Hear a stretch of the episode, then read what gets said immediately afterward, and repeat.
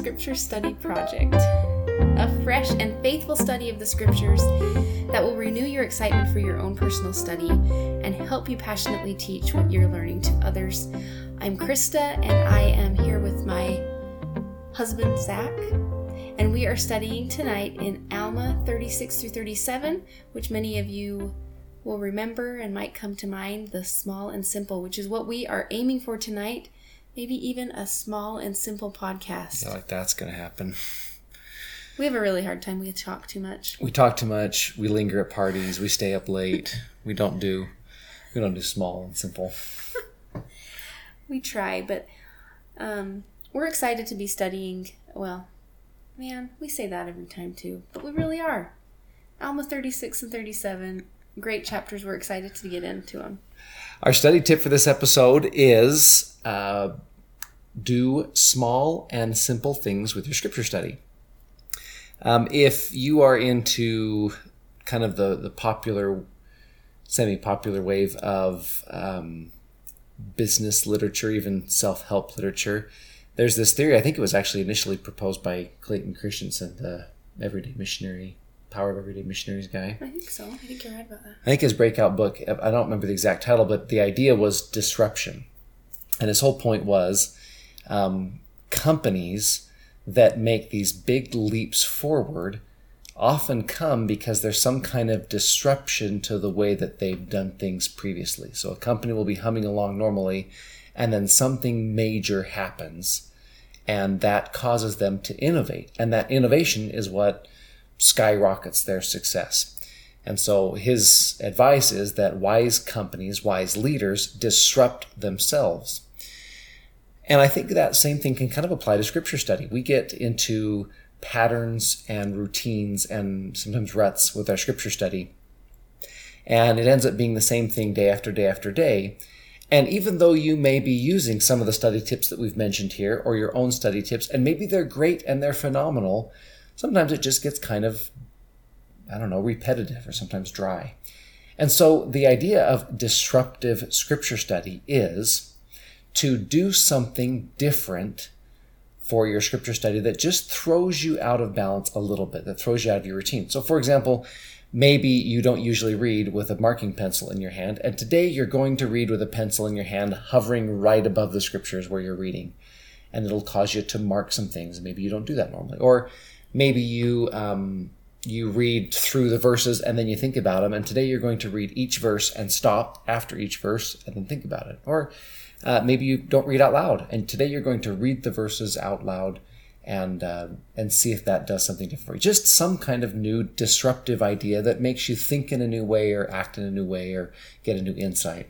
I think you could also look at this one as maybe you have these expectations that you've set up for yourself or even cultural expectations of what scripture study is quote unquote supposed to look like mm. but maybe disrupt and innovate some of those things and just think what am i going to do today and it doesn't have to be this look the same every day and doesn't have to look like other people's scriptures. study. Yeah, exactly. I I think a lot of times I I'm not one that can I have a couple I think I've said this in the past, but I have a couple different methods going on because I get too. there's too many things I want to do. So you just take them one small step at a time and make them simple. But don't feel like, oh no, I can't read that because I'm reading through, I'm already, I already dedicated myself to read through the Doctrine and Covenants or whatever it is. I think it's okay to explore and innovate and disrupt yourself. I remember I had a, a colleague a couple years ago. So this is a, a seminary principal that told me for his personal study, he had taken a break from studying the scriptures and was studying general conference. And that was such a kind of uh, innovative and almost blasphemous idea. I thought you can you can do that. I thought you had to read the scriptures every single day. And his point was, he said, I, I study them, of course, in preparation for lessons, and I'm not discounting their value, and I'm not thinking that I know them well enough, but I need to do something different. And he says, whenever I'm studying the scriptures, I can't help but think of lessons. Whenever I study general conference, though, I think about me and my family and my life. And so that was his current study. And I think that's a great disruption. And maybe it's not, it's not something you do for years at a time, but maybe it's something you do today or tomorrow. You throw a general conference talk in there. And maybe that disruption for you is just adding even a small bit of scripture study each day, Yeah. however that looks for you. Okay, Alma chapter 36 is probably one of those all time favorites for a lot of people. This is the famous chapter where Alma is speaking to his son. He's going to write three letters to three of his sons in the upcoming chapters. Uh, this one in chapters 36 and 37 is to his son Helaman, who will take over as the, the high priest of the, the church, the prophet of the church, um, and will take uh, that ecclesiastical leadership responsibility. And Alma writes to him and in 36 tells his own personal conversion story. And if if you took seminary, you probably remember your teacher introducing you to the idea in these chapters of chiasmus, which is the the, the Hebrew writing form where they uh, they will say something in verse one, repeat it in verse 30. Then they'll say something in verse 2 and repeat it in verse 29. And they'll say all of those things until they pinnacle at the most important part in the middle. And so as you read 36, you can look for that chiasmus. Verse 1 is actually repeated in verse 30, and verse 2 is repeated, I think, in verse 30 as well, but verse 3 is in verse 29, and roughly it, uh, it builds up like that.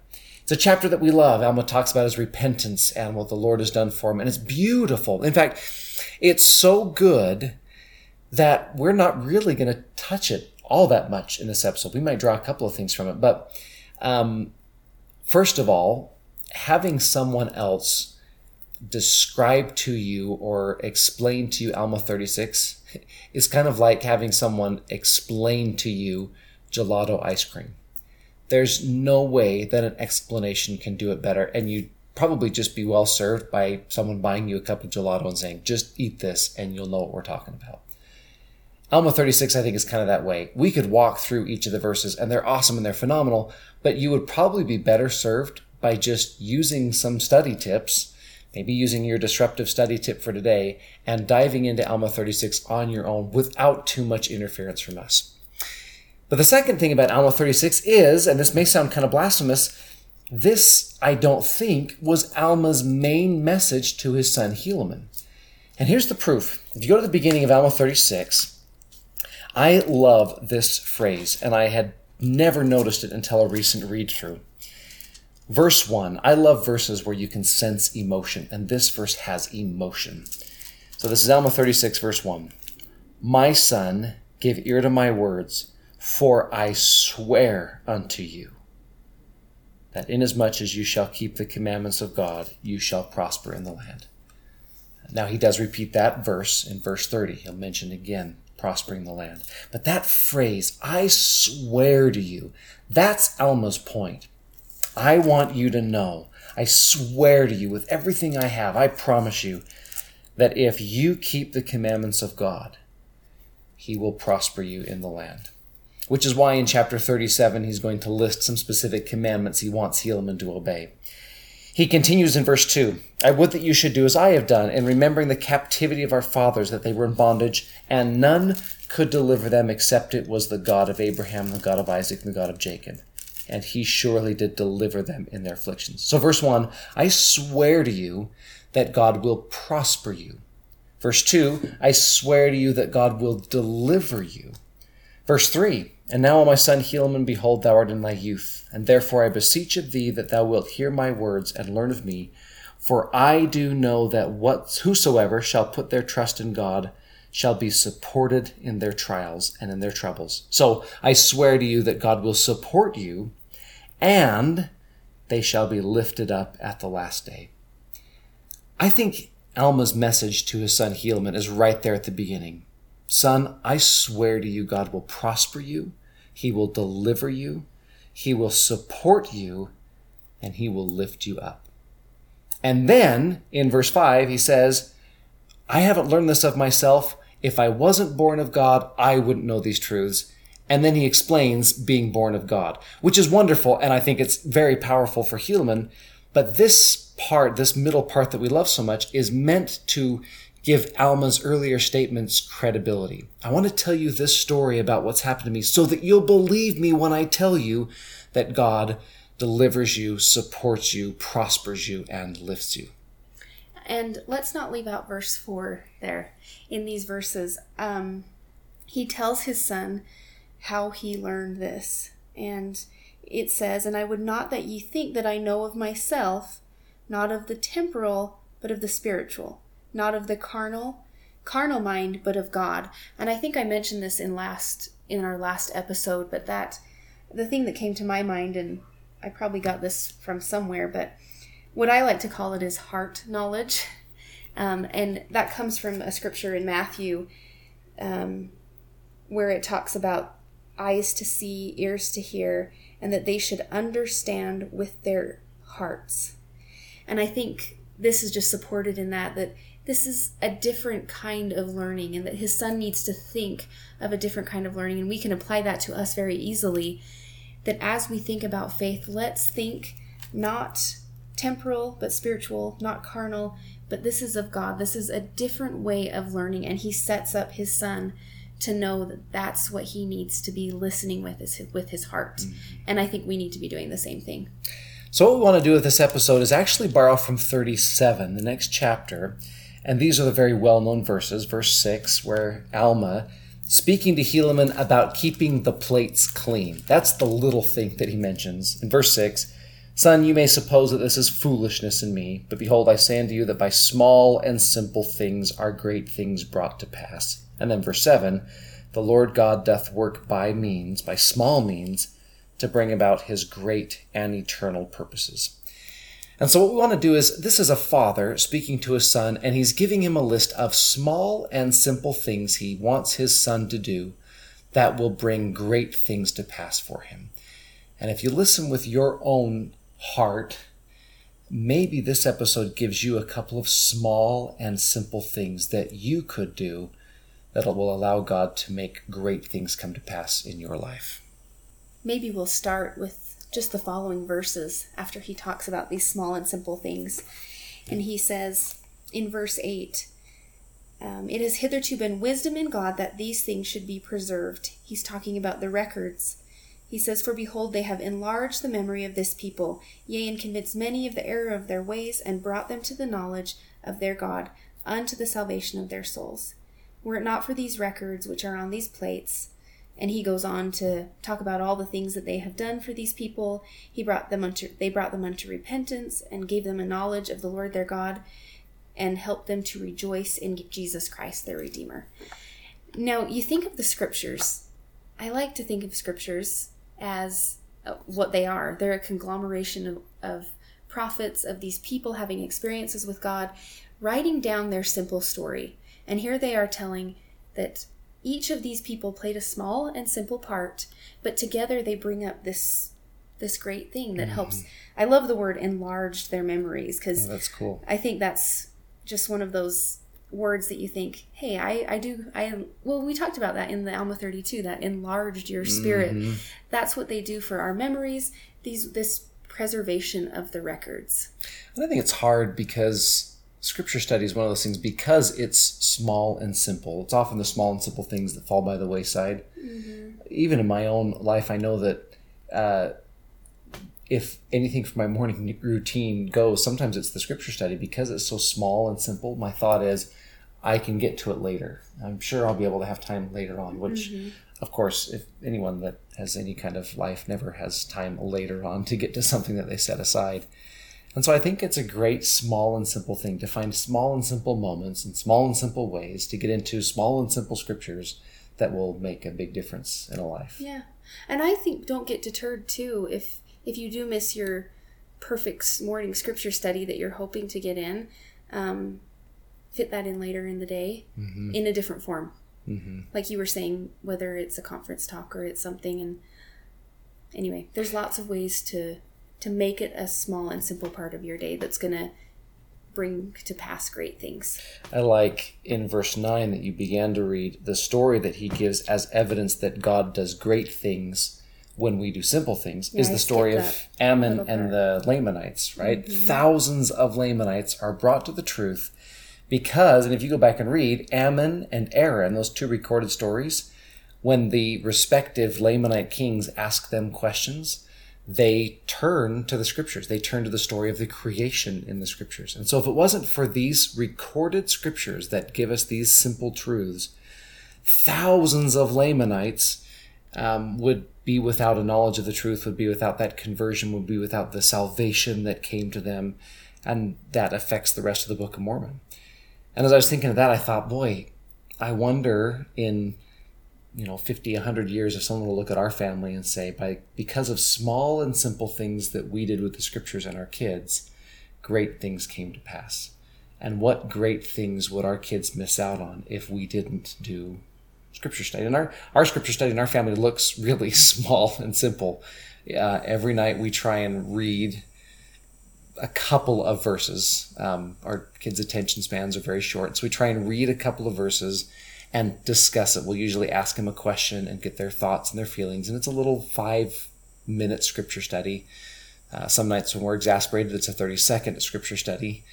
Um, but that little small and simple effort, I, I wonder what will be the impact of that in your to I think we've been told. I, am thinking of a talk specifically by Elder Bednar and other prophets that have said um, that those small things make a difference. Make a difference. And yeah. I believe that. The second point that I really liked is this reoccurring theme in these chapters of obedience. In chapter 36, verse 30, Alma says, But behold, my son, this is not all, for you ought to know, as I do know, that inasmuch as ye shall keep the commandments of God, ye shall prosper in the land. And you ought to know also that inasmuch as ye will not keep the commandments of God, ye shall be cut off from his presence. That's it. That's simple. We, this is small it's simple. simple. The commandments are pretty simple, right? Mm-hmm. Um, and I guess I the one thing that in this study just came to me is maybe I'll ask a question to you. I wish you were sitting here with us so we could have a discussion on this, but um, that prosper of maybe just to think about um, when you keep the commandments how have you felt that prosper, mm-hmm. that prospering? Yeah. Um, I think which which small commandments have you noticed bring prosperity? Yeah.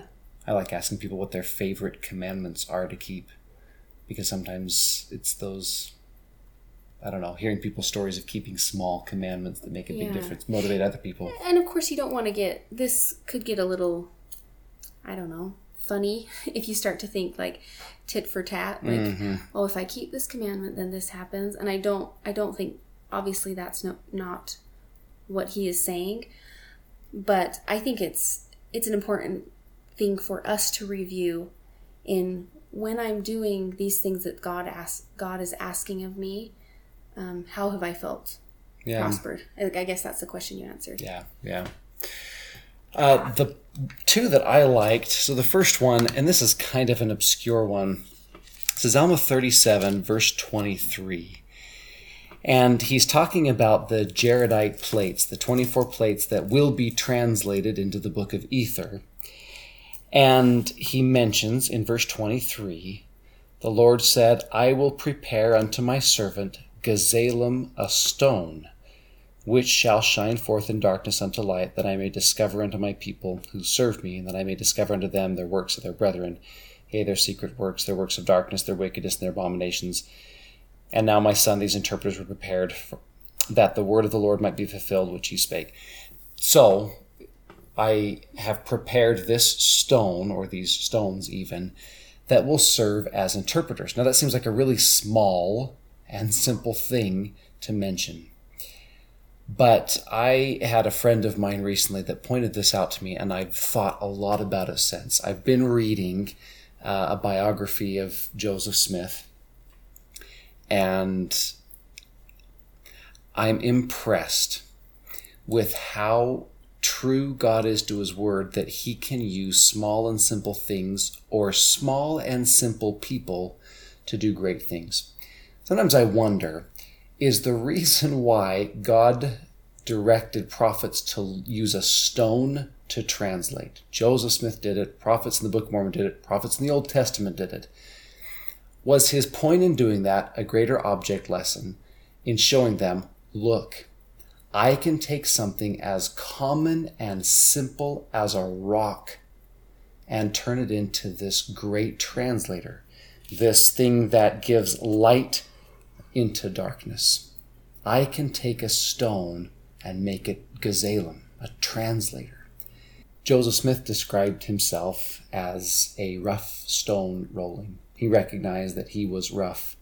And you've been reading a couple of biographies of Joseph Smith as well, and can attest to that. He was a rough stone, right? He was very unpolished and and uh, kind of rough around the edges, to say the least. Yeah, I read a couple, and then just started Rough Stone. We're both reading it, and I remember being really when they give a couple. The author of that book gives a couple at the very beginning gives a couple quotes of him saying that, and another mm-hmm. quote by Brigham Young.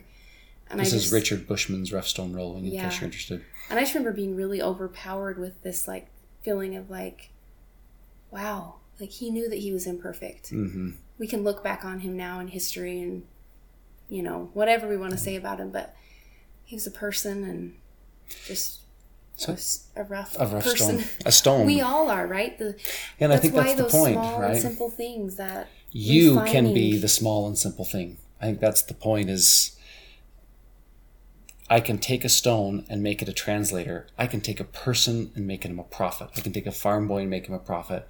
I can take someone that feels very inadequate about herself and make her an incredible mother, or a Relief Society president, or a beehive advisor that changes the lives of girls. I can take a boy that feels inadequate and make him an incredible teachers quorum president, or a, I can take a, a, a man and make him a father. I can I can take ordinary people that don't feel they amount to very much and make them into great things. So there are a lot of small and simple things that you can do that make a difference, but sometimes you're the small and simple thing that God uses to make the difference.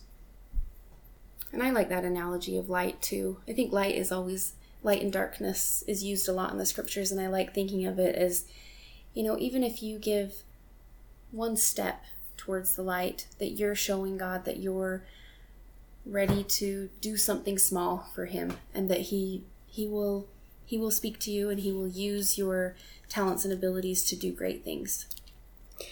Now there's so much else in here and as with every episode, our hope is that you take what we start with and continue on with it. If you want a really fun study, look through Alma chapters 36 and 37 and look for small and simple things that you can do or that you can know, that you can act on that would make a big difference for you. A small thing that God would bless you for doing.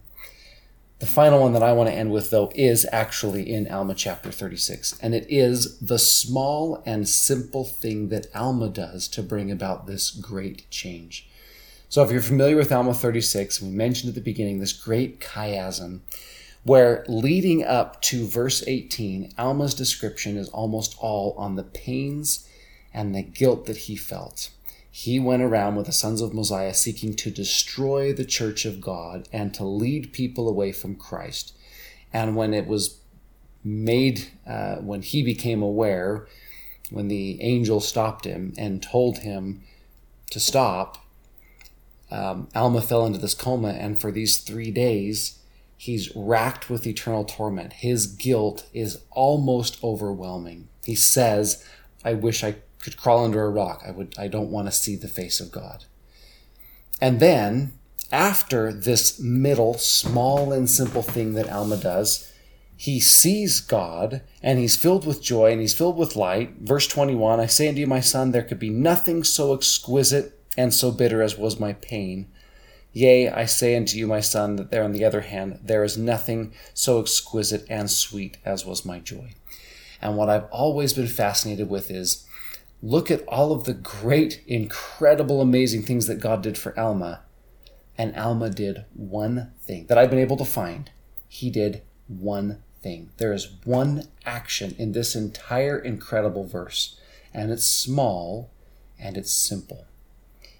In verse 18, as my mind caught hold upon this thought, meaning the thought that he remembered his father having taught about Jesus Christ being able to atone for the sins of the world. He says, As my mind caught hold upon this thought, I cried, there's the verb, within my heart, O Jesus, thou Son of God, have mercy on me.